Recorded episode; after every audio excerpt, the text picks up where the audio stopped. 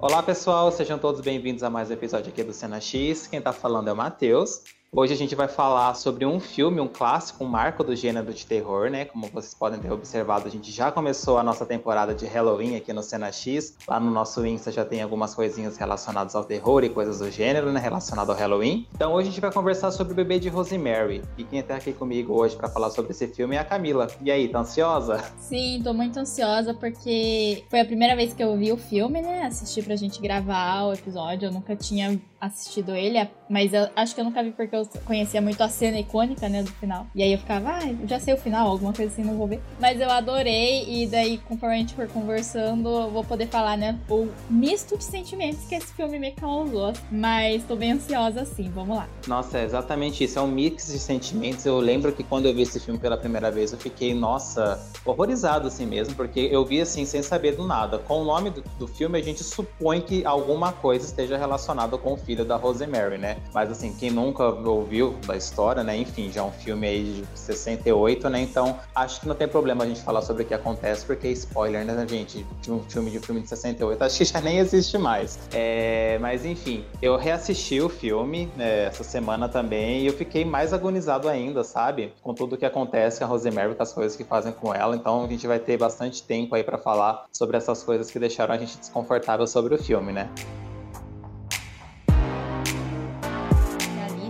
Nada muito extraordinário assim visto em tela, a gente pode realmente levar essa questão para alegoria da maternidade, né? Porque às vezes ela Todos tá. Os filmes é de terrores, assim, sempre tem uma história assim, de bastidores que é meio complicadas, né? De que aconteceram casos sobrenaturais durante a gravação. Então, assim, depois... que nem o espaço pessoal dela, na casa dela, ela tem, né? Porque toda hora alguém tá invadindo esse espaço dela. Tanto que aí ela começa até a colocar fechadura. Tem uma né? mão muito boa para conduzir um suspense, assim, sabe? Sem é, deixar muito na cara. Tem aquela. aquela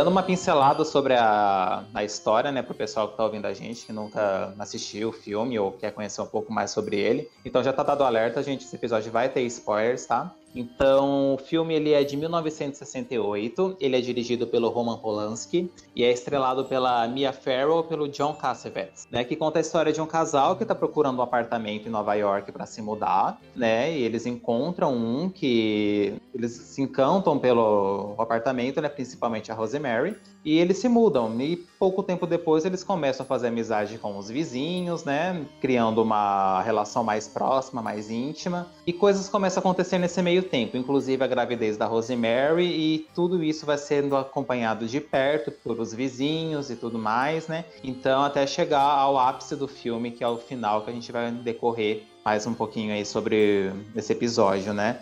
Mas assim, é, o começo do filme, né, aquela, aquela coisa que a gente fica, tá, onde é que isso vai parar, né?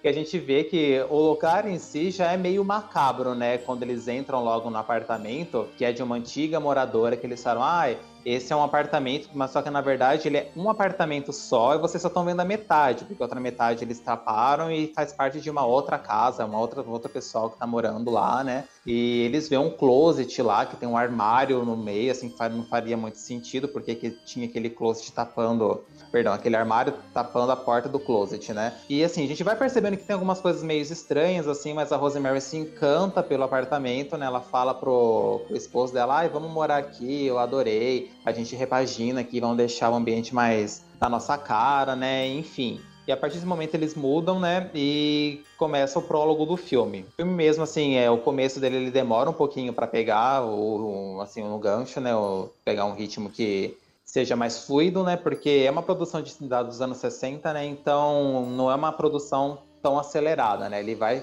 no seu tempo e no tempo certo. Uma coisa que eu reparo, Camila, que, né, que o tempo do bebê de Rosemary, acho que assim, depois dos 40 minutos, ele vai muito rápido, é né? uma sequência de acontecimentos que vai acontecendo que te prende, te faz ficar muito, muito curioso. Então quero saber como é que foi esse início de filme para você, quais foram as suas impressões? É, então, assim, já esperava que o início fosse assim, né? Porque eu não sei quando foi que eu já tinha ouvido alguém comentar sobre o início, né? Mas a, era uma análise mais sobre a representação da Rosemary, né? Porque no começo ela tá muito infantil, né? Com o cabelo infantil, tipo, ela usa até Marinha Chiquinha, assim, sabe? Uns vestidinhos bem infantis, né?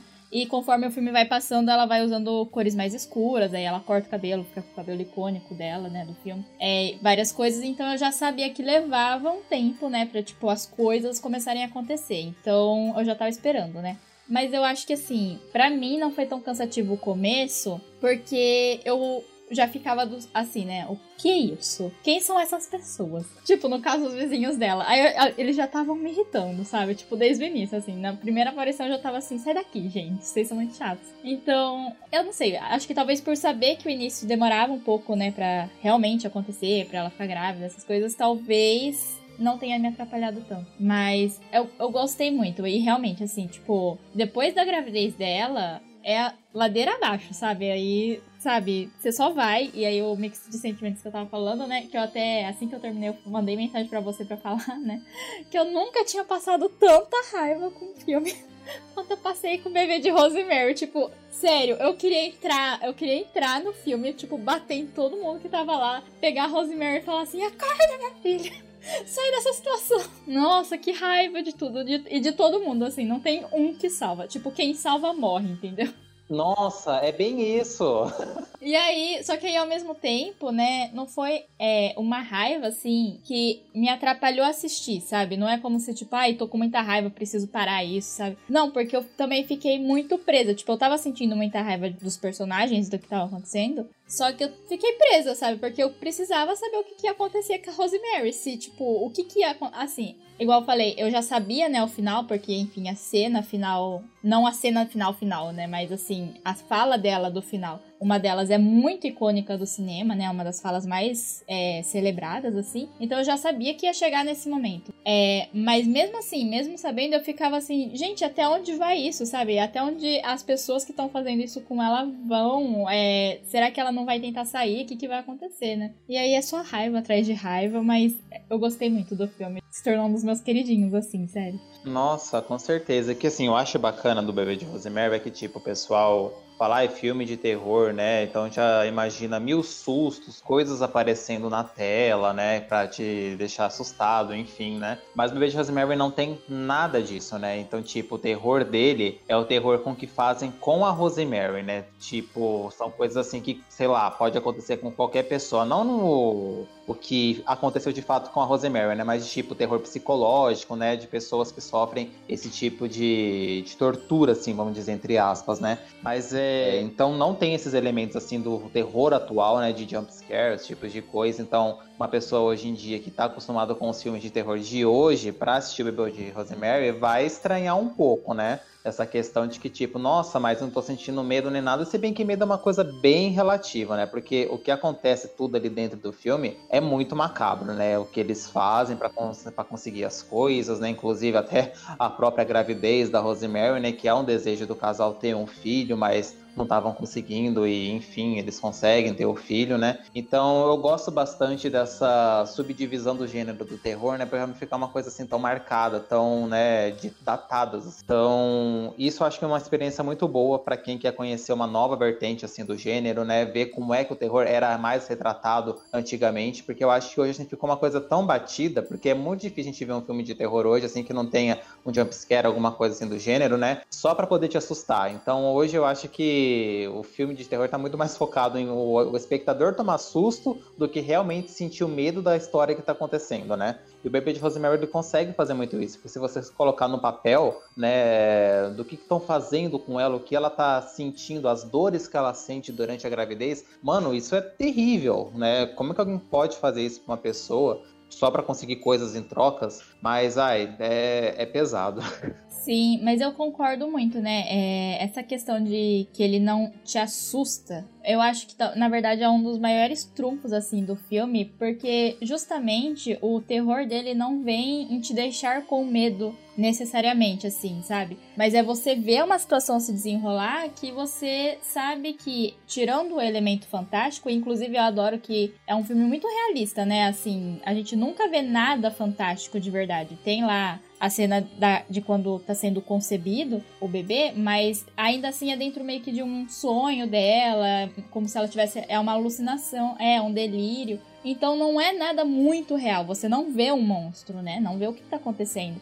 E assim, se você for pegar a situação dela, da Rosemary, é uma situação que várias pessoas passam, né? Não só mulheres, mas várias pessoas passam, né? De abuso, de ter sua opinião invalidada, é, de não poder fazer alguma coisa com o próprio corpo. Inclusive, me lembrou muito Corra, né? Porque Corra também é sobre a perda da sua autonomia, do seu corpo, né? Sobre você perder o direito de escolher o que você quer fazer com ele. E eu acho que o terror vem disso, sabe? Assim, e eu, né, como mulher vendo, eu terminei o filme e eu falo assim, é por isso que eu não fico com ninguém mesmo. por isso que eu não me relaciono com, com ninguém no momento, porque eu, vai que acontece umas coisas dessa, né? Nossa, sim, uma coisa assim que eu fiquei, assim, incomodado com o filme, incomodado não, que nem você falou, dá vontade de bater na metade do elenco do filme, isso é um fato. Mas principalmente no marido da Rosemary, né? Porque, tipo, meu Deus do céu, que cara chato, insuportável, né? E é muito engraçado porque logo quando ela conhece os vizinhos, né? É, eles a convidam, ela e o esposo, né, para um jantar. E ela, sem graça, tal, né? Primeiro contato que tá tendo com, com, os novos vizinhos, acaba aceitando. E quando o marido chega na casa, ela fala do jantar, ele fala: Ah, é sério que a gente tem que ir, que não sei o que, né? Enfim, eles acabam indo, jantam lá na casa dos vizinhos. E quando ele volta, ele já volta com a ideia fixa, certinha, do que tudo que vai acontecer com a Rosemary, né? A conversa que ele tem com, com o vizinho lá, é, ele meio que já deve ter explicado tudo isso enquanto a Rosemary estava com a, com a senhorinha. Então, ele foi convencido assim muito fácil e, sei lá, ele, ele realmente ele se vendeu, né, para conseguir o sucesso que ele queria a vida que ele queria, né? Porque sempre que as pessoas falavam para Rosemary, ah, o que que o seu marido faz? Ah, ele é um ator, mas ele interpretou tal peça teatral e apareceu em tal comercial de televisão. Então, tipo, ela já sempre falava o que ele fazia para as pessoas lembrarem do marido dela, porque ele nunca teve nenhum papel de tamanha relevância, né? E quando ele viu uma oportunidade que, tipo, olha, se você fizer isso, você vai ter é, contratos assinados com grandes estúdios de cinema, vai ter grandes papéis, né? Enfim, ele não hesita é, a recusar a proposta feita e aceita logo de, de, de, início, né? E, mano, assim, eu acho terrível porque nem sequer ele perguntou pra Rosemary, sabe? Porque eu fiquei pensando assim, porque no final do filme ela descobre o que, que acontece com ela, né? Mas se ele tivesse dito para ela antes, será que ela toparia? Porque a Rosemary, ela é tão ingênua, né? Ela é tão bobinha, que nem você falou, ela é muito infantil, muito criança. Sei lá, se ele conversasse mais uma, duas vezes com ela, acho que ela acabaria meio que topando, aceitado de todo o rolê, sem passar por todas essas coisas que estavam por trás, né? Mas é claro que aí não teria nenhuma graça do filme, né? Ia perder toda a essência. Mas é uma coisa que eu parei para pensar assim um pouco. Mas é, o é, que, que você achou de toda essa parte de quando ele é convencido pelos Vamos já falar a palavra pelos satanistas lá, que são os vizinhos deles, né? Eu acho que talvez ele convencesse realmente ela, né? Se ele tivesse falado, porque você vê que ela é uma pessoa que ela não consegue, tipo, ninguém presta atenção no que ela quer, né?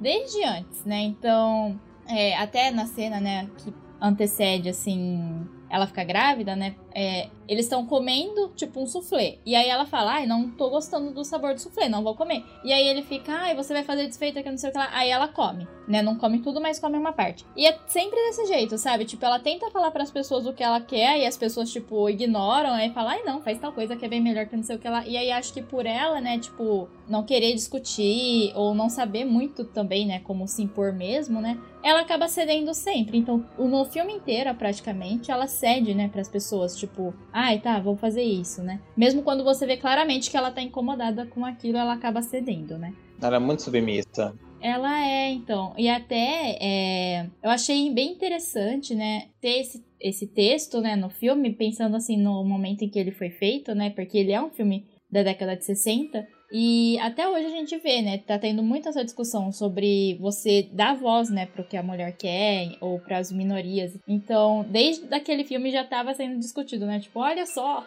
não, não escutam a menina, sabe o que ela quer. Mas eu acho interessantíssimo essa parte e inclusive, né, você tava falando sobre o marido dela, que é um babaca.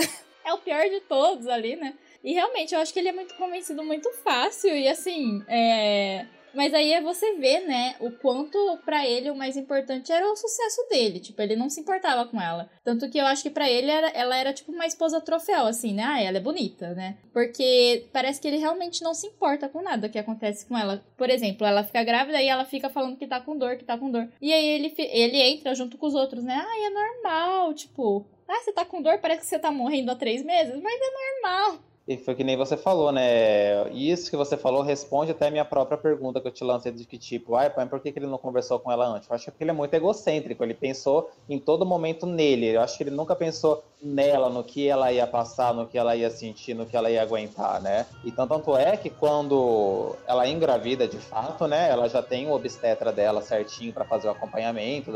E ela dá notícia pro marido, né? E ele fala, ah, então vamos contar para os Cassavets, que são os vizinhos, né? Vamos contar para eles, né? Ele, ela fica meio que assustada. Nossa, mas já vamos contar assim para eles, né? Tipo, por que para eles? Tem pessoas que são muito mais próximas do nosso convívio que meio que poderiam saber primeiros do que eles, né? Mas enfim, aí eles vão lá na casa dos Cassavets, falam que a Rosemary tá grávida, é aquela alegria, né? E é muito curioso que nesse momento, a vizinha, né, que é interpretada pela Ruth Gordon, a Minnie, né, a Minnie, ela fala, olha, eu tenho um obstetra aqui ótimo para te recomendar, ele é super bem conceituado, né, na, na, cidade, ele é bem famoso, faz o seu, como, o seu acompanhamento da sua gravidez, seu pré-natal com ele, sai do seu médico. Aí ela fala, ai, mas será? E o marido, não, vamos fechar com esse que ela tá falando, a gente dá uma desculpa pro outro médico, né? Então, para você ver como ela não tem opção nenhuma de escolha, né? Ela não tem poder nenhum de decidir o que é melhor para ela, nem mesmo na própria gravidez, né? Então já muda logo ali, logo de cara, a pessoa que vai acompanhar toda a gestação dela, né? E chega até o momento de que, tipo, ela vai na consulta com esse médico, e aí a gente já começa a notar algumas coisas bem estranhas, né? Porque o médico já conhece os vizinhos, e já começa a interligar meio que os pontos, né? Falar, tem alguma coisa rolando aqui. Né? Claro que aí, nesse ponto do filme, a gente já sabe tudo o que aconteceu, já sabe como, como o jeito que o bebê foi concebido, né? Então a gente já sabe que o médico também está interligado à seita. E ele fala, ah, mas a Minnie, que é a sua vizinha, ela tem um herbário, ela cultiva bastante plantas, então a sua gestação vai ser completamente natural. Eu não vou te dar nenhuma pílula, nada assim que é manipulado, então você vai ter todas as suas medicações numa maneira mais é, natural, né, através de ervas e tal. Então, durante todo esse tempo, né, a Minnie ela preparava um suco, né, que tinha que dar para Rosemary, que seria um jeito de manter a gravidez dela saudável. Mas o curioso é que tipo, ela sempre sentia muita dor, né? Ela sempre falava: "Ai, eu tô sentindo como se tivesse alguma coisa me perfurando por dentro, né? Algo assim do tipo. E ela não tem outra opção de escolha a não ser aí esse médico, e o médico fala, ah, mas isso é normal, daqui a alguns dias isso vai passar, né? E, e ela falava para as pessoas, ninguém dava bola para ela em relação a isso. Até que ela faz uma festa, recebe os amigos dela na casa, né? E as amigas dela notam que ela tá muito debilitada, batida, né? Não, ela parece um cadáver, né? Ela tá pálida, assim, super magra. Ela parece muito. Aham. Uhum. Sim, aí as amigas falam: Meu, você tá sentindo, não é normal sentir dor na gestação por três meses. Você tem que ir no outro médico e tudo mais, né? Então, mano, que situação. Sim, sim, e é muito, né, uma questão que eu é, vejo, né? Porque a, a Rosemary é falado que ela teve uma criação católica, né? No filme. Então, eu acho que talvez isso esteja um pouco relacionado também, né? Porque apesar. Não, não fica muito sub, no, explicado, né, no filme, é, se ela ainda era praticante ou se ela tinha deixado de praticar, mas aí uma, algumas alucinações delas também são relacionadas ao ambiente da igreja, né? Até alucina com o Papa uma hora, né? Então, eu fico me perguntando se também, às vezes, não era alguma forma do corpo dela, entre aspas, é cristão, sabe? É tentar expulsar, né? Tipo, essa dor falar, olha, tem algum mal aqui que você tem que expulsar, né? E realmente, eu gosto muito da cena da, das amigas, porque essa cena e a cena do Hutch, que era um amigo deles de antes, né? Bem antes, assim, deles se mudarem pra esse apartamento. Todos eles falam, não é normal você tá fazendo isso, sabe? Não, aí o Hutch até fala, né? Mas na gravidez você engorda, você não emagrece desse jeito, né? Porque algumas mulheres eu sei que perdem algum peso nos primeiros meses por conta de vômito, essas coisas, mas não no nível que ela tava, né? Porque todo mundo olha para ela e a primeira coisa que todo mundo fala é: você tá horrível. Né? Porque, tipo, ela tá muito debilitada. E você vê que, assim, aí a Mia Farrow, né? É incrível, assim, eu acho a atuação dela nessa parte. Porque você sente muito que ela tá fraca. Tipo, você vendo ela em tela, parece que ela vai quebrar a qualquer momento, né? E todo mundo falando, todo mundo falando, não é normal, não é normal. E aí a reação, é, é aí que, tipo, que você vê como funciona, né, o abuso, assim, do marido dela, né? Que primeiro ele não quer que ela dê essa, essa festa pros amigos, porque aí quando ela tá organizando a festa, ela já fala: não vai vir ninguém dessa pessoal, não vai vir os nossos vizinhos, não vai vir o médico, não vai vir ninguém, porque tudo rolê que eles iam fazer, esse povo tava sempre lá. Aí ela fala: não vai vir. E aí ele já fica puto, sabe? Já fica, ai, que não sei o que lá, mas acaba concordando, né? Porque ela se impõe nessa hora. E aí, pouco no dia da festa, a vizinha vai lá enquanto ela tá preparando a comida, né? A vizinha vai lá e do tipo, ai, mas você não quer ajudar pra tal coisa? Aí ela, não. Aí a vizinha, ai, mas e pra servir que não sei o que lá? Ela, ah, a gente contratou alguém, sabe? Tipo, amigas, você não é bem-vinda. Vai embora, né? E ela consegue fazer a festa lá com as amigas dela. E a cena é muito triste, eu acho, a cena das amigas conversando com ela e o marido tentando entrar, né? Porque acho que ele sabia, com certeza, que as amigas iam, tipo, tentar colocar uma razão na, na mente dela de querida. Que é o que acontece, ela, ela decide que quer voltar pro Dr. Hill, né? Não quer mais ir com o médico que ela tá. Daí, de novo, ele volta com isso de, ah, é um absurdo, que não sei o que lá, super, tipo, desfazendo da opinião dela, né? Ela acaba continuando com o médico bizarro e esquisito, porque aí as dores passam, né? Aí ela, enfim, ah, então passou, como ele disse que ia passar, alguma coisa assim. Mas aí, do, do médico, eu acho interessante, não sei sua opinião, Matheus, que é um filme que fala muito sobre, ah, para mim, né? É um filme que fala muito sobre o controle do corpo feminino, né? De falta de autonomia, né? Então, ela não escolhe quando ela engravida, né? Porque, inclusive, é, eu acho meio interessante, né? Que a, o, o filme ele coloca mesmo o nome que é, né? Estupro. Ela fala, você me estuprou, né? Se você dormiu comigo enquanto eu tava desacordada, porque até hoje é uma coisa que as pessoas acham que, ai, se é casado, não acontece, sabe? Porque era o marido dela. E ela vai lá e fala, não, foi um estupro. Depois a gente sabe que não é, não era nem ele, né? Ou seja, Aí, mas aí o. Então fala muito disso. E o médico fala: ai, não lê livros. Não é para você ficar lendo livros sobre isso. Não é para você se informar. Porque, tipo, se ela lesse, ela ia ver que não era normal, sabe? Não era uma coisa de, ai, ah, vou criar teorias aqui, é, hipocondríacas, sabe? Tipo, não é isso. É porque ele sabia que se ela lesse, ela ia o quê? Se informar. E se informando, ela ia saber que ele estava errado, né?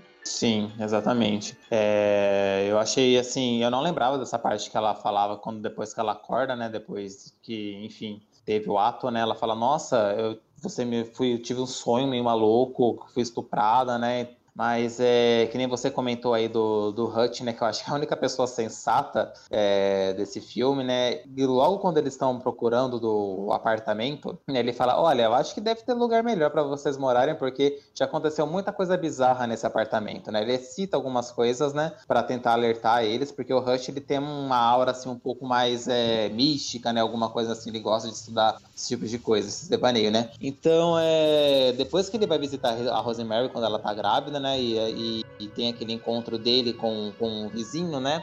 com o Roman Cassivelt, né? Aí o Roman ele meio que já percebe alguma coisa de estranha ali no Rush. Fala, esse cara vai acabar atrapalhando todo o nosso plano. E aí eu acho que o Rush já meio que notou alguma coisa ali também, né? E falou, olha, Rosemary, depois, né, nesse dia que eles se encontraram, ele já entra em contato com a Rosemary e fala: Olha, me encontre em tal lugar, tal horário, porque eu preciso te falar uma coisa, né? E no dia seguinte, quando a Rosemary vai encontrar o Hutch, né?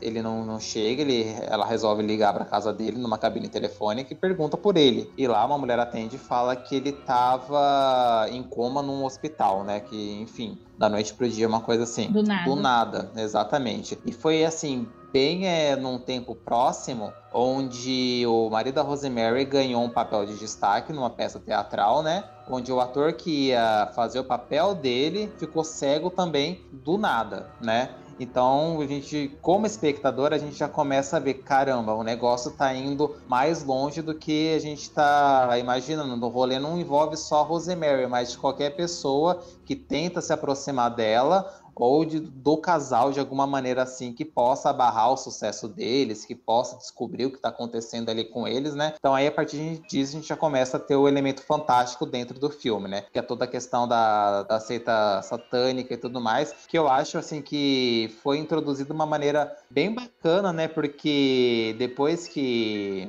o Hutch acaba falecendo, né? A Rosemary vai até o funeral e eu acho que a mulher que atendeu o telefone deixou um livro com ela, né? E fala: olha, ele pediu para deixar isso com você, enfim, né? E uma das recomendações que nem você bem disse era para ela não ler nada no período de gestação, para ela não ter nenhum tipo de informação, não somente a gestação dela, mas a qualquer outro tipo de assunto. Eu acho que ela estava proibida de fazer nada. Então, que nem tanto é, quando ela teve autonomia de cortar o próprio cabelo, todo mundo odiou, né? Ninguém falou, nossa, como ficou legal. O marido dela detonou ela, fala, nossa, seu cabelo tá horrível, que não sei o que, né? Então, tipo, até quando ela tenta ter seus próprios atos, suas próprias decisões, ela é sempre criticada. Ela só é aceita quando ela acata a opinião dos outros, né? E quando, ela abre esse livro, né, ela tá escrito, ah, é um anagrama. Um anagrama é uma palavra, né, que você se embaralhar as letras, formam outras palavras, né? Então, tipo, ela pegou o título do livro e começou a fazer lá os anagramas e não fazia nada que tinha sentido até que ela viu que tinha uma, uma página, uma, uma, opa, caramba, uma página marcada, né, falando de um satanista lá dos Estados Unidos, tal, né? E tinha uma foto dele com a família, né? E tava embaixo grifado o nome de um dos filhos, né? E lá ela meio que deduziu, ah, então acho que o anagrama tá relacionado ao nome desta pessoa, né? Então ela começa a embaralhar as letras lá e ela, e ela descobre que, tipo, aquele, aquele, aquela pessoa que estava no livro, na verdade, é o vizinho dela, que é filho de um satanista. E a partir desse ponto, ela já começa a interligar é tudo que tá acontecendo com ela, né? Então, tipo, ela começa a ler os livros também, falam que se um bruxo pegar um material pessoal de outra pessoa, pode trazer, fazer rituais, assim, que pode trazer morte para essa pessoa, causar doenças, né? Então ela começa a ligar que, tipo, quando o Hutch foi embora da casa dela, ele não tava achando um par de luva, né? Que aí ela liga pro cara que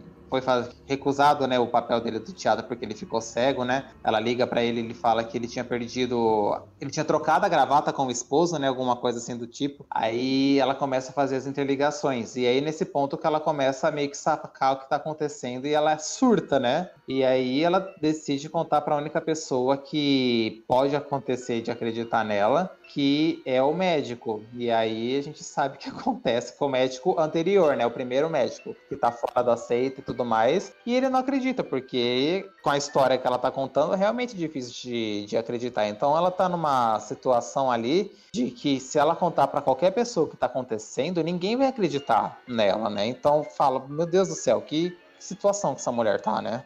Sim, é, eu, eu adorei que você citou o cabelo dela, né? Porque realmente, eu acho que as pessoas ficam reclamando do cabelo dela quando ela corta no filme, não porque o cabelo ficou ruim ou o corte não ficou bom, alguma coisa assim, mas só porque realmente foi um ato que ela fez por vontade própria. E aí as pessoas ficam putas porque ela tem uma vontade própria, sabe? E eu acho que é muito isso mesmo. Mas aí, é, eu acho interessante toda essa parte, né? Porque realmente eu acho que ninguém, eles não queriam que ela realmente não tivesse contato com nada nem ninguém, assim, para ela poder pensar um pouco sobre o assunto, porque até uma das cenas que mais me gerou incômodo e raiva, assim, sabe, dos vizinhos, no caso, é uma cena depois que ela descobre que ela tá grávida, né, que a Minnie entra no apartamento dela, tipo, assim, ela literalmente entra, a Rosemary mal abre a porta, a, menina, a moça já tá entrando no apartamento, sabe? Com uma amiga dela, que aí você, a gente sabe também que também é da seita, e aí elas sentam no sofá e começam a tricotar e conversar como se fosse a casa delas, entende? E a Rosemary fica tipo, queridas. Eu, eu tava aqui na minha casa, sabe? Então, assim, você vê que nem o espaço pessoal dela, na casa dela, ela tem, né? Porque toda hora alguém tá invadindo esse espaço dela. Tanto que aí ela começa até a colocar fechadura, né? Na porta para ver se eles param de entrar, né? E realmente, assim, é, eu acho que essa parte, quando ela começa a descobrir, né, depois que o Hutch dá o livro para ela, ela já vinha desconfiando de várias coisas, né? Mas eu acho que é o momento em que ela realmente percebe que tem alguma coisa acontecendo, né? Que não era só a impressão dela. E eu acho muito triste porque você vê é, todas as esperanças dela de conseguir alguma ajuda sendo minadas, assim. Porque primeiro ela fala com o marido, né? Então, quando ela lê o livro lá do Hut mesmo, ela começa a perceber, ela ainda não sabia o rolê que o marido dela estava envolvido por conta da gravata do cara que ficou cego e tal.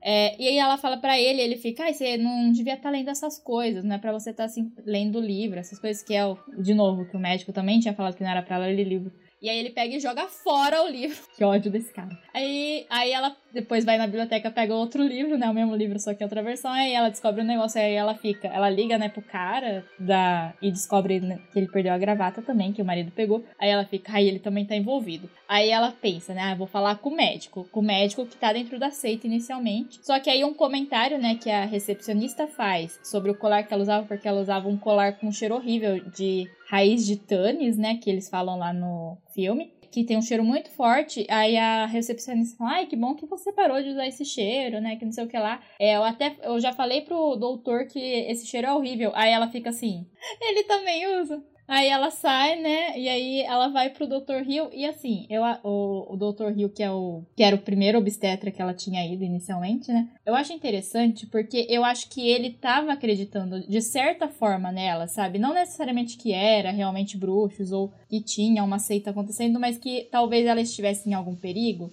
até a hora que ela fala o nome do médico dela, né? Porque antes ele não sabia quem era o médico dela e ele tava até anotando as informações, eu acho que ele ia fazer alguma coisa. Só que aí a hora que ela fala o nome do médico que ela tava indo, que é um médico muito famoso, aí a gente pode até pensar, né? Por que, que ele é muito famoso? Porque prometeram muita fama e sucesso pro marido dela em troca do bebê, né? Então, assim, será que também não tá ligado esse sucesso do obstetra, obstetra também, né? Que aceita, né? Com certeza. Uhum. Aí, a hora que ela fala, ele fala: Nossa, mas ele é um médico super bem conceituado, super famoso, sabe? Aí ela, ah, é, ele é, mas ele também tá na seita, que não sei o que lá. Aí eu acho que é nessa hora que ele fica: Ai, a menina tá louca.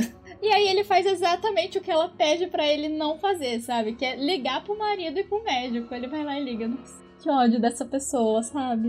Muita raiva. Nossa, assim, dá, dá muita raiva dessa parte mesmo, sabe? Porque a gente vê toda a agonia que ela sente, né? Que nem você comentou, o papel da Mira Farrow, ela tá muito boa, assim, no filme, né? Eu gostei bastante da atuação dela. E é muito desconfortável ver tudo que eles fazem com ela e ela fica sofrendo, ela não tem poder nenhuma de voz, sabe? Talvez, não sei, se ela recorresse para as amigas dela, o que, que poderia ter acontecido, né? Mas, assim, é... dando continuidade né, no que acontece, logo depois que eles vão pegar ela na clínica do Dr. Hill, né? Que é o primeiro obstetra que ele cagueta ela pro marido, né? Pro obstetra que faz parte da seita, né? Falando que ela tá louca, que ela tá falando umas coisas que não fazem muito sentido. Eles levam ela até o apartamento, né? Eles dopam ela e é nesse momento em que ela dá a luz pro, no, pro bebê, né? E aí eles já retiram o bebê de dela, o bebê dela e falam que o bebê não aguentou, que o bebê faleceu, né? E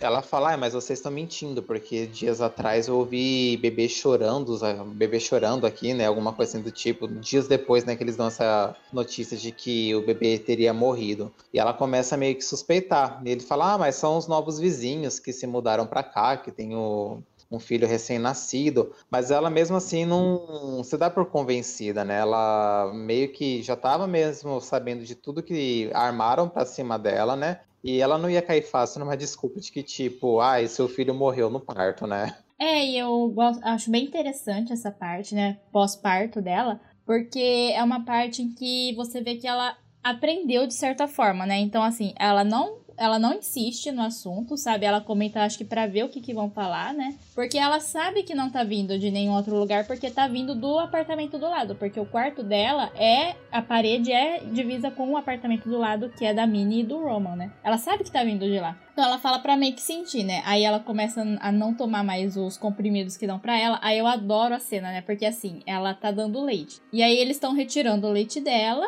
e eles falam que é pra jogar fora, né? Porque você tem que retirar mesmo, porque senão dá dor, enfim, várias coisas assim, pós-parto. E aí a, eles falam: ah, não, tem, a gente tá jogando fora o seu leite, né? Que não sei o que lá. E aí ela fica assim, né? Aí tem uma hora que ela coloca, acho que uma colher suja dentro do pote do leite. E aí a moça que tá pegando o negócio, ela fica, não, não, não faz isso, não faz isso.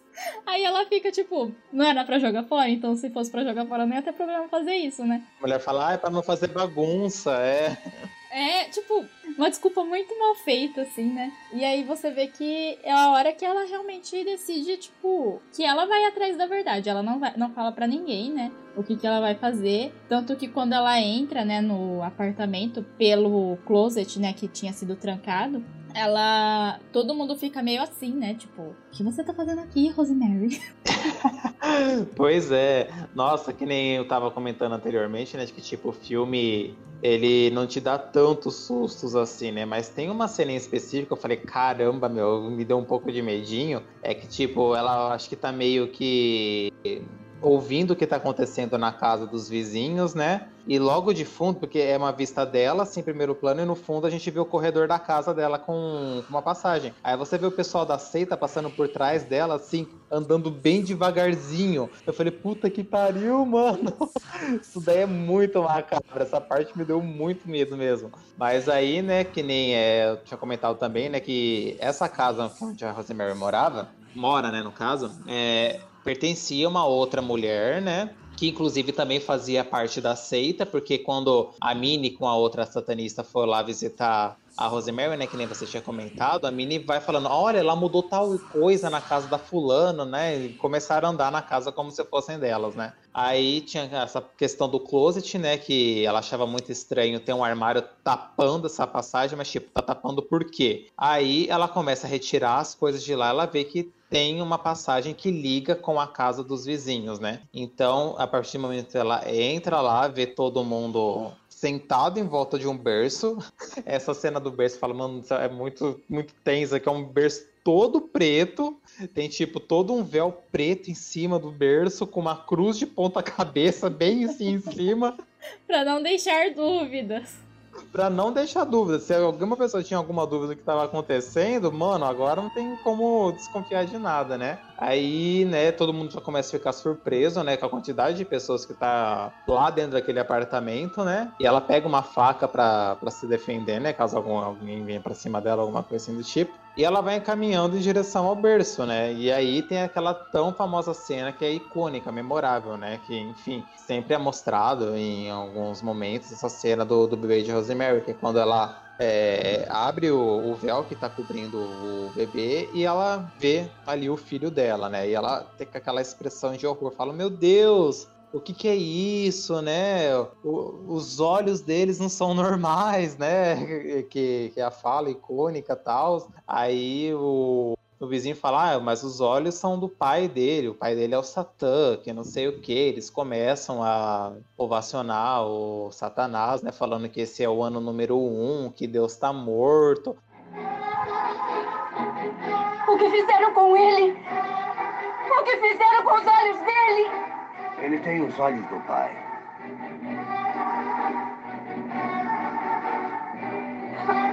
Mas que olhos do pai? Os olhos do Guy são normais.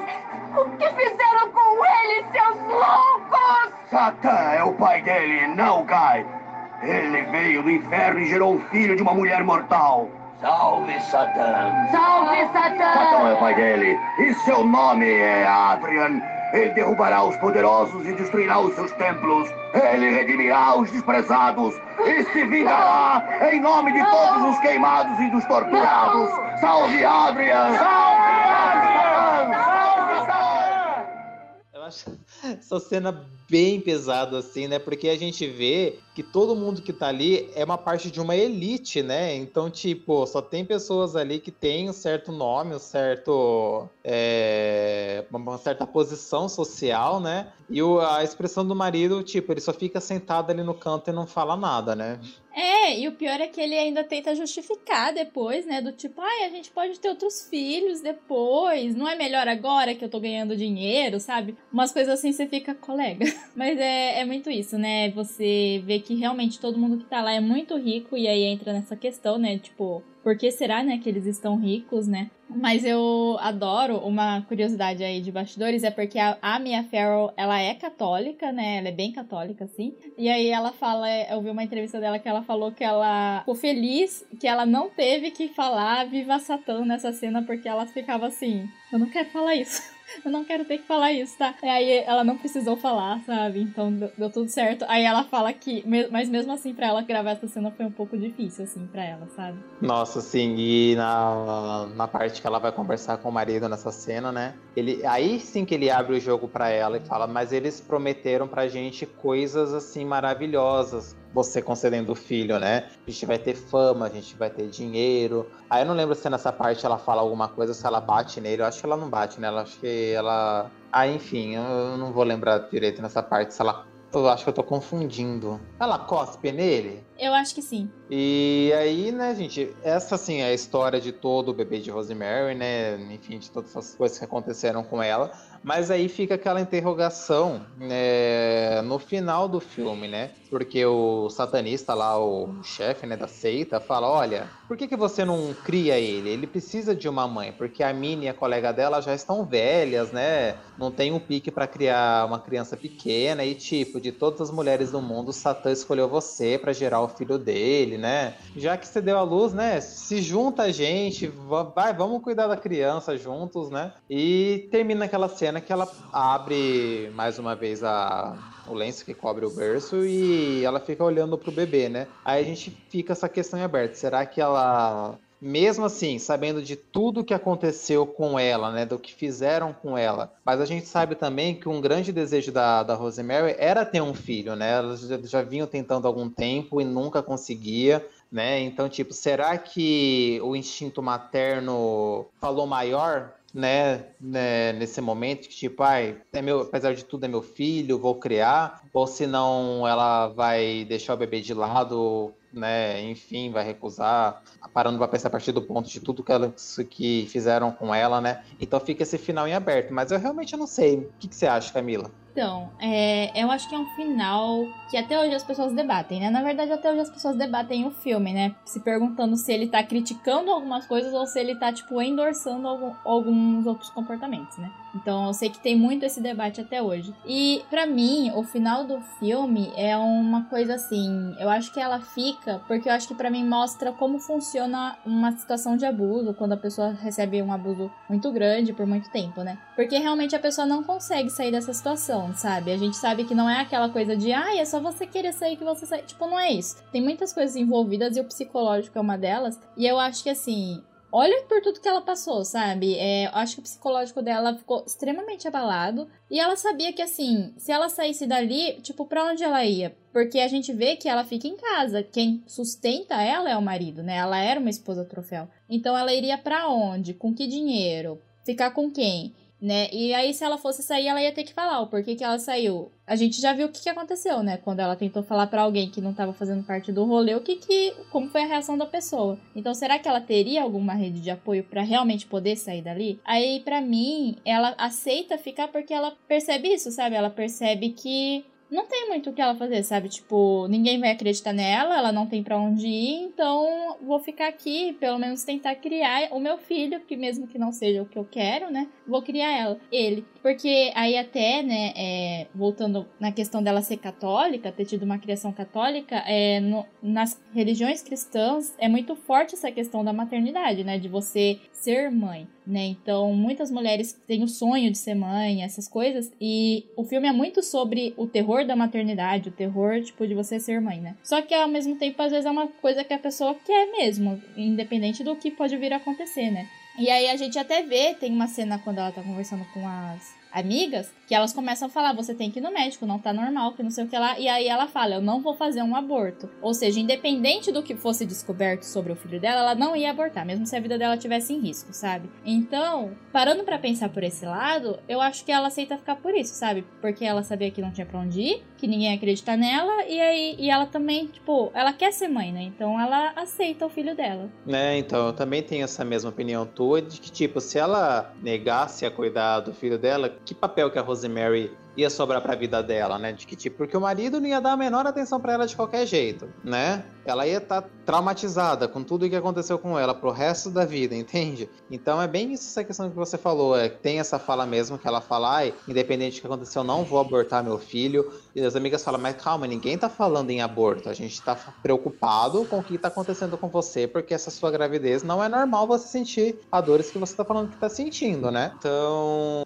fica esse final assim. Acho que fica meio pré-subentendido que ela fica é, para criar criança, né? Mas é, é um final em aberto, né? Para que cada um possa tirar as suas conclusões. Tanto é que, tanto é que esse é uma das discussões assim que falam muito em relação ao filme, né? Mas é um mega clássico, é, é muito, foi muito bom ter reassistido. É, ele traz assim questões é, para a gente refletir mesmo, que nem você falou, o filme ele fala muito sobre a maternidade, né? Que nem falar ah, da gravidez, gravidez a gente sabe que não é um período tão fácil para a mulher, né? Que a mulher sente dor, enfim, não, não tá 100% é, é, disposta, né, para fazer alguma coisa nesse período. E também tem essa questão da, da ganância, do ego, né, de que tipo, ah, independente do que a gente for fazer, a gente vai receber muita coisa em troca, né, tem a questão do fantástico também que trabalha nessa toda essa narrativa. Então, acho que são várias assim, coisas, elementos que se você for juntar assim, é, o, filme funciona bem, né? Então, acho que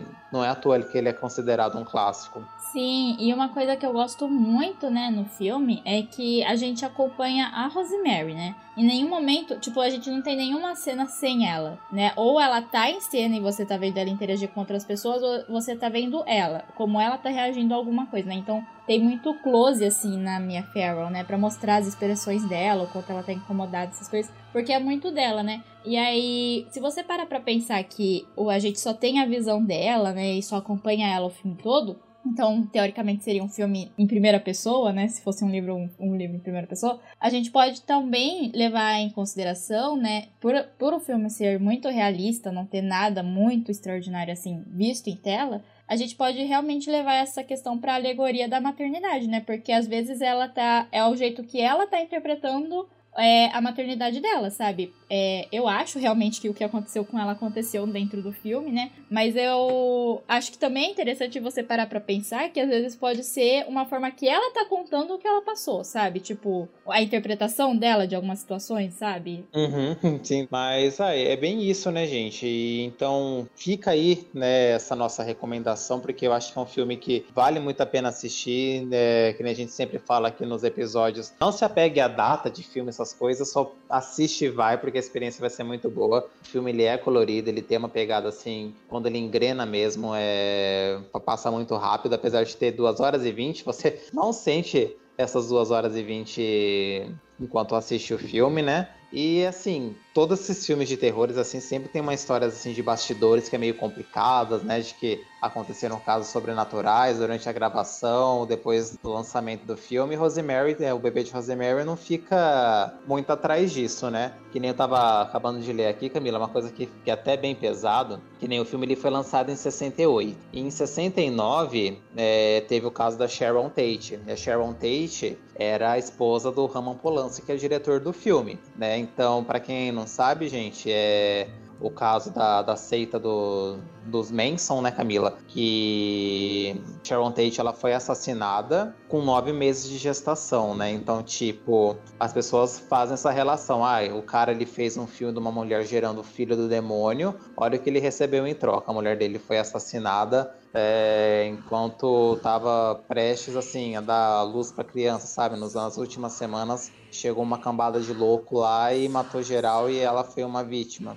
Outra coisa aqui que eu tava lendo é que uma das mortes é do. que tem no filme, que é a morte do Hutch, né? Ele teve uma morte, enfim, por consequências cerebrais. O compositor da trilha sonora do filme também morreu por alguma coisa semelhante, assim, com alguma doença cerebral, pouco tempo depois. E também, é, eu acho assim, fica mais bizarro. Não, mais bizarro que o da Sharon Tate não, não tem. Eu acho que esse é assim, é o pior de todos. Mas o hotel que foi gravado, o bebê de Rosemary, né? Ele, ele existe, ele não é um hotel fictício, né? Nem nada do tipo, não montaram só para fazer o filme, ele é um hotel real. Ele fica perto do Central Park, se não me engano, e foi o mesmo hotel em que, tipo, o John Lennon foi assassinado na calçada, mano. Então fala, meu Deus do céu, quanta coisa que acontece, né?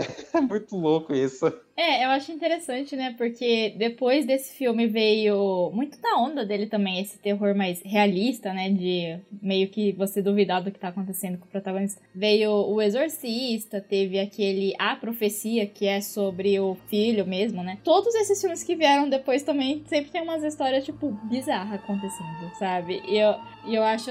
E é inclusive assim, um pouco pesado, né? Porque aí, depois que eu vi o filme, eu fui ver um documentário que tá no, no YouTube, inclusive, que tem o Roman Polanski, tem a Mia Farrow comentando, né, o filme, é, da Vice, recomendo. Ele tá inteiro lá no YouTube mesmo, no canal deles, de 2014. E aí eles têm é, fotos, né, da produção, é, filmagem dos bastidores, assim, sabe? Aí a Mia Farrow parece que tava super feliz, assim, no set. Tem uma cena dela, tipo, saltitando, assim, no meio do apartamento, sabe? É bem engraçado. Mas aí é um pouco pesado também ver esse documentário, porque a Sharon, ela tava muito envolvida na produção do filme, sabe? Ela acompanhou toda a filmagem também. Então ela tá nas fotos, e aí é muito triste, tipo, você vê a foto sabendo o que, que ia acontecer com ela, sabe? No ano seguinte, né? Então é pesado, sabe? Eu acho que esse filme, quando você para pra pensar, né, no que aconteceu depois, não tem como você não ficar muito magoado, assim, meio triste. Nossa, sim, completamente. Assim, falando de outras coisas, né, do filme, é, que nem a gente tinha comentado é, em outros episódios, né, Bebê de, Bebê de Rosemary é um filme de terror, então, claro que, assim, questão de premiação,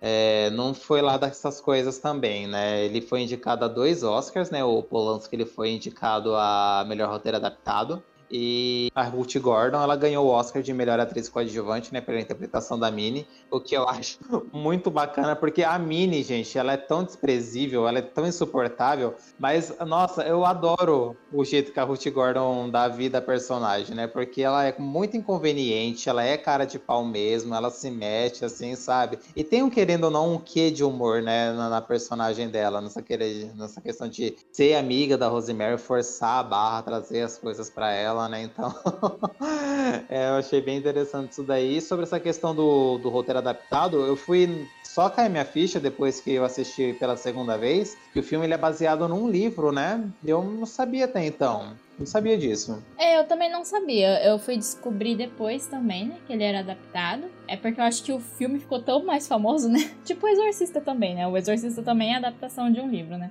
Mas acaba ficando tão marcante, né? Eu acho assim. Mas pelo que deu a entender do que eu vi, o, o filme é bem fiel ao livro, assim, sabe? Tanto que, na verdade, foi uma coisa que parece que o Polanski sofreu um pouco. Porque ele até gravou mais coisas, né, do, do livro e do, do filme. Só que teve que cortar muita coisa, porque, né, senão ia ficar um filme de, tipo, três horas e meia. Aí teve que cortar muito. É, então ele sofreu com isso, né? Mas parece que é bem fiel, assim, a história. Até o próprio escritor, eu acho que fala muito bem do filme. Porque parece que todos os temas que ele queria colocar estão lá no filme, né? Mas a Ruth, eu acho...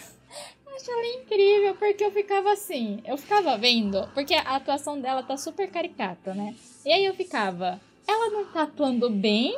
Ou ela é assim mesmo, a personagem? Sabe, eu ficava com essa dúvida, mas aí eu ficava, eu acho que a personagem é assim mesmo, porque até a maquiagem, né? Uma maquiagem muito bizarra, assim, tipo, uma sombra super forte, um. Uns blush.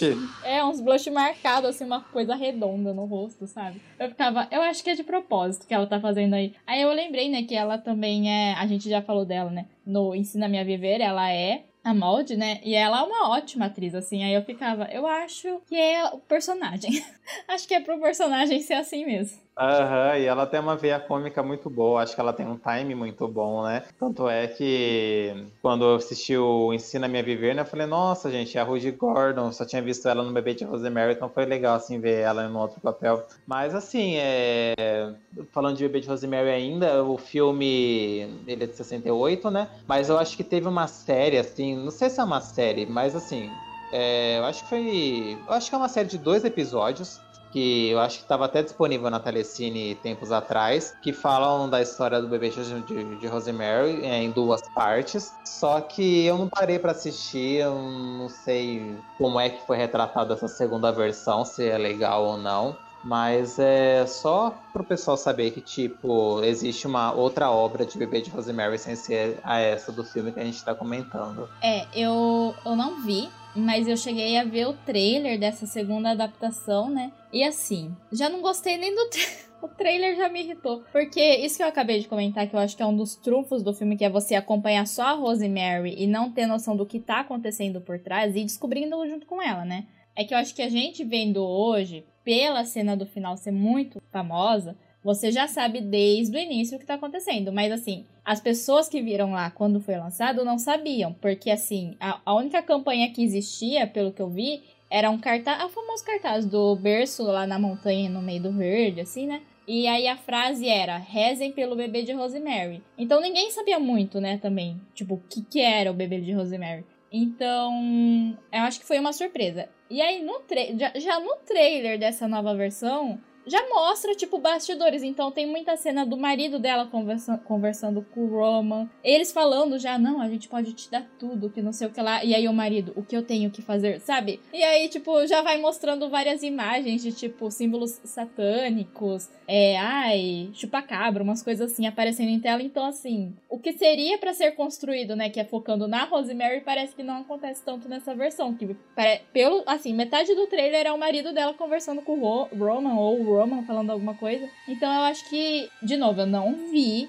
né? Tô, essa é a minha opinião com base no trailer. Então, me parece muito que perde essa sutileza de você acompanhar o psicológico da Rosemary na situação, né? Porque a gente acompanha todas as etapas dela, do psicológico dela, iniciando bem infantil, é, tentando ter sua voz, aí ela sendo descreditada, ela questionando as coisas que tá acontecendo, pare... me parece que se perde, né? Porque na hora que você coloca um personagem de fora para falar o que que tá acontecendo mesmo, você perde toda essa construção da, do psicológico da pessoa, né? Sim, com certeza. É, eu vou comentar sobre uma coisa que, que eu gostei bastante do filme, a questão da, da trilha sonora, né? Que nem a gente tinha comentado, que tipo, o filme, ele não traz elementos assim para te dar susto, para te deixar com medo, mas ele traz elementos para te deixar desconfortável. Eu acho que a trilha sonora encaixa muito bem nesse sentido, principalmente naquela cena em que ela tá tendo devaneio, né? De que tipo, ela vê o Papa, né? Que é o momento que ela tá concebendo o bebê. Então, nossa, eu acho a trilha sonora desse filme muito legal e é muito marcante também aquele comecinho lá também, que é a música cantarolada, né? Então, eu acho bem legal. É, eu acho até essa cena, né, que a gente tá vendo as cartelas iniciais, eu acho muito que música é essa, sabe? É uma música super tranquila, calma, né? Tipo, tudo bem, né? É, é meio que uma canção de Niná, né? E, aí e, a, e as letras, né, são todas assim, ai que bonito, meio como uma fonte de convite de casamento, né? Super florido, assim. Em rosa, sabe? E aí você, eu, eu ficava vendo, eu ficava. que isso, gente?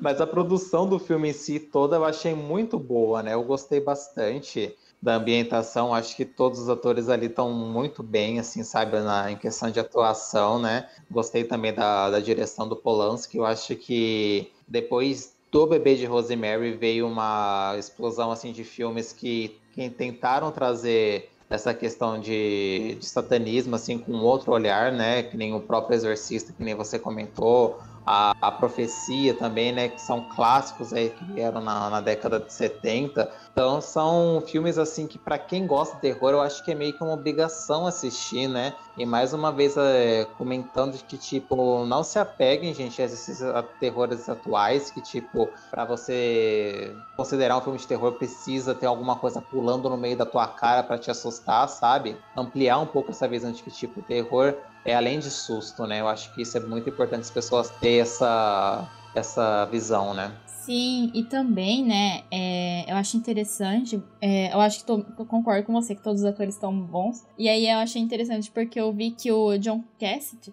que faz o marido da Rosemary, o Guy, ele brigou muito Polanski, parece, né, no, durante as gravações, porque ele vem, é mais de uma veia de improvisação, ele gosta de improvisar. E o Polanski, ele é bem detalhista, né? Então, tipo, até a Mia Farrow fala, né, que ai, eu tô segurando um copo de água, não pode nem estar tá muito para cá, nem muito para cá, tem que estar tá exatamente no lugar que, que ele quer que esteja na, no enquadramento dele, né? E assim, e aí dava treta entre os dois, né? Porque um quer improvisar, o outro quer que seja feito assim, seguido a risca. Vai, vai ter treta, né? Mas aí eu acho legal porque você não percebe isso no filme, né? Então, ainda bem. É, e é um filme, assim, incrível, né? De novo, a gente já falou sobre isso, sobre a questão do como filmes de terror são menosprezados em premiações, né? E eu acho que esse é um clássico exemplo de foi totalmente menosprezado, sabe? Ele foi, ele recebeu duas indicações, teve um prêmio, né, pra RUF, mas assim, ele é um filme que eu vejo facilmente indicado a melhor filme. Não sei quais eram os filmes indicados esse ano, de 69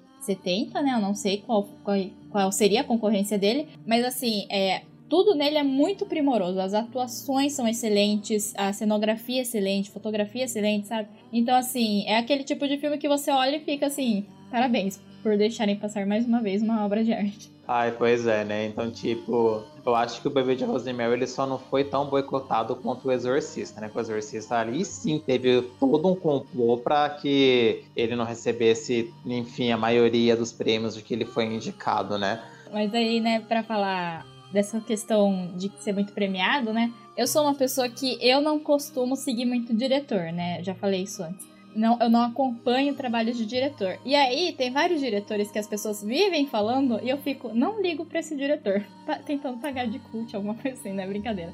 É, ai, não ligo pra esse diretor. Ou as pessoas ficam, ai, adoro o diretor X, né? E aí eu fico, nossa, gente, mas por quê, né? Aí eu vou ver, a maioria dos filmes dos diretores eu vi e gostei. Aí eu fico assim, como é possível?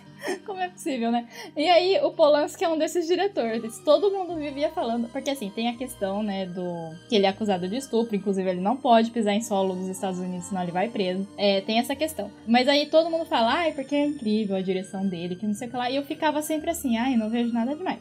nunca, vi, nunca vi nada dele, gente. Eu não, não, não é algo que me interesse. Aí eu vi o Rosemary e eu fiquei, ah, gostei do filme aí desse cara. Só que aí eu descobri que ele é o diretor de um dos meus filmes favoritos porque eu vi há muito tempo e eu não sabia que ele era o diretor, que é o Chinatown. Aí eu fiquei assim, brava comigo mesma, sabe?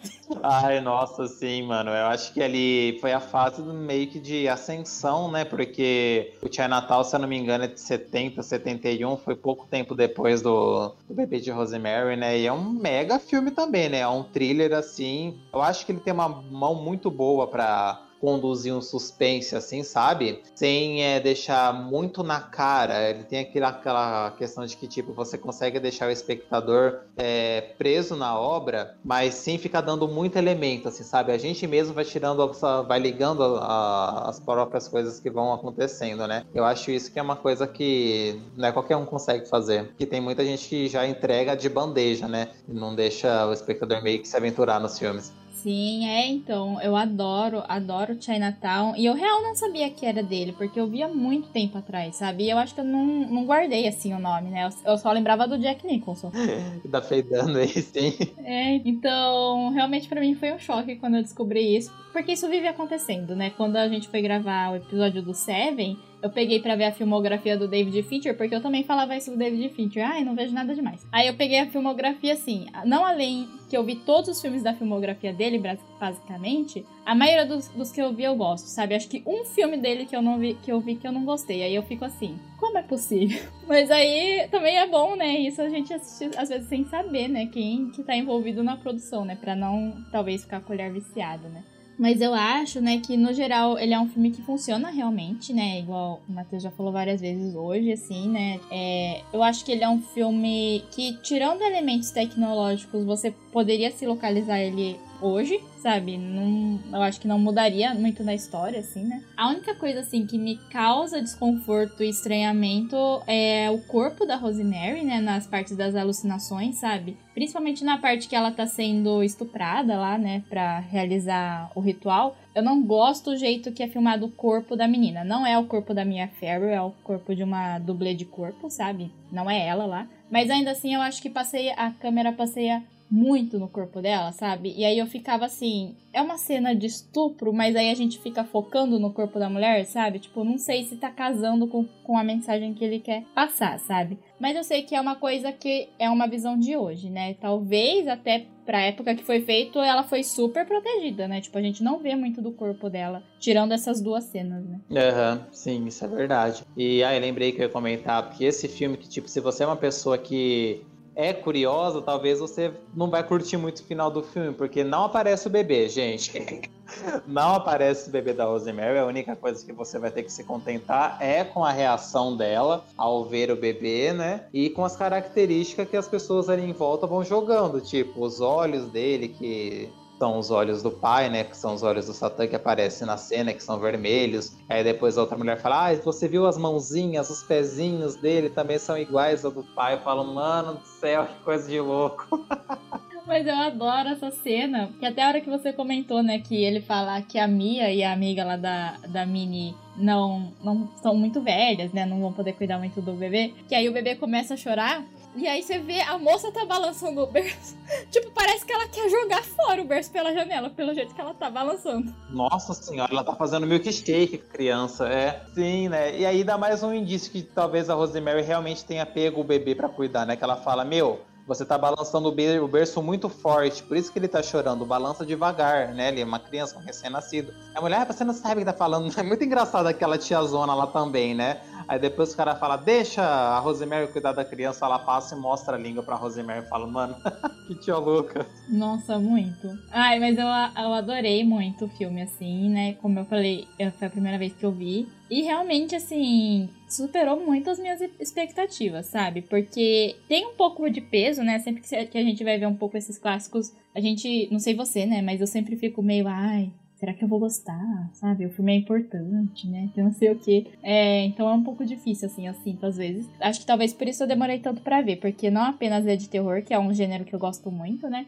Mas também do cinema é um filme muito importante. E assim, todas as minhas expectativas foram cumpridas, assim, sabe? O filme é incrível, né? Igual falei, me deu muitas sensações muito fortes e me prendeu, assim, literalmente até o final, sabe? E, e, era tipo assim, de madrugada. Eu terminei de ver ele de madrugada, eu tava com sono, eu falei, eu não vou, eu não vou dormir, eu preciso saber o que vai acontecer com a Rosemary.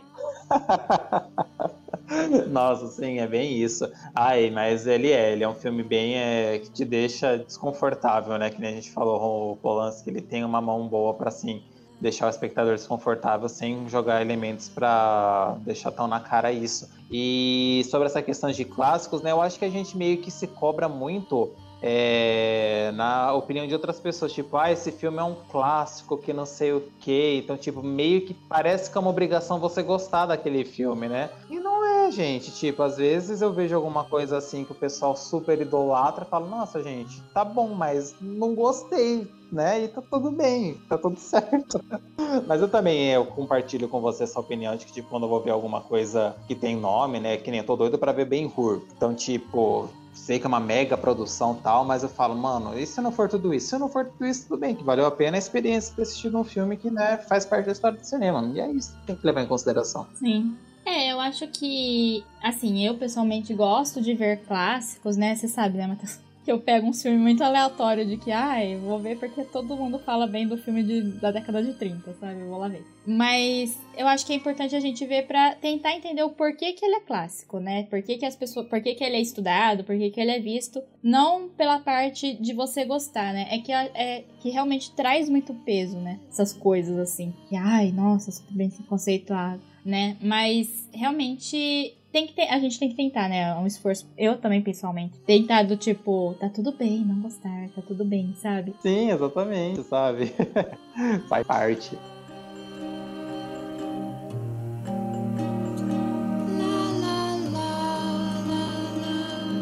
Bom, pessoal, esse foi o nosso episódio sobre O Bebê de Rosemary. Esse filme aí, que igual a gente falou, é incrível, né? É um clássico, né, do terror e do cinema e que vale muito a pena ser visto porque, igual a gente comentou, ele tem várias coisas que a gente consegue trazer para atualidade, alguns questionamentos, algumas discussões, situações que a gente pode, que até hoje a gente sabe que acontece e que podem ser analisadas. É, é, o filme está disponível no Telecine e a gente queria agradecer vocês terem ouvido até agora e depois que vocês assistirem o filme, vem conversar com a gente pra gente saber o que, vocês acharam. Tchau! É isso, pessoal. Então, se vocês ainda não têm o Telecine, entra lá no nosso link, no nosso Instagram, aproveita, pega os 30 dias grátis, assiste Bebê de Rosemary, né? Então, agradeço aí vocês por terem ficado até o fim ouvindo essa conversa minha e da Camila sobre esse filme que realmente é maravilhoso, é um dos meus favoritos de terror, né? E venham conversar com a gente também nas nossas redes sociais, cena.x oficial, e a gente se encontra por lá. Até o próximo episódio. Tchau, tchau.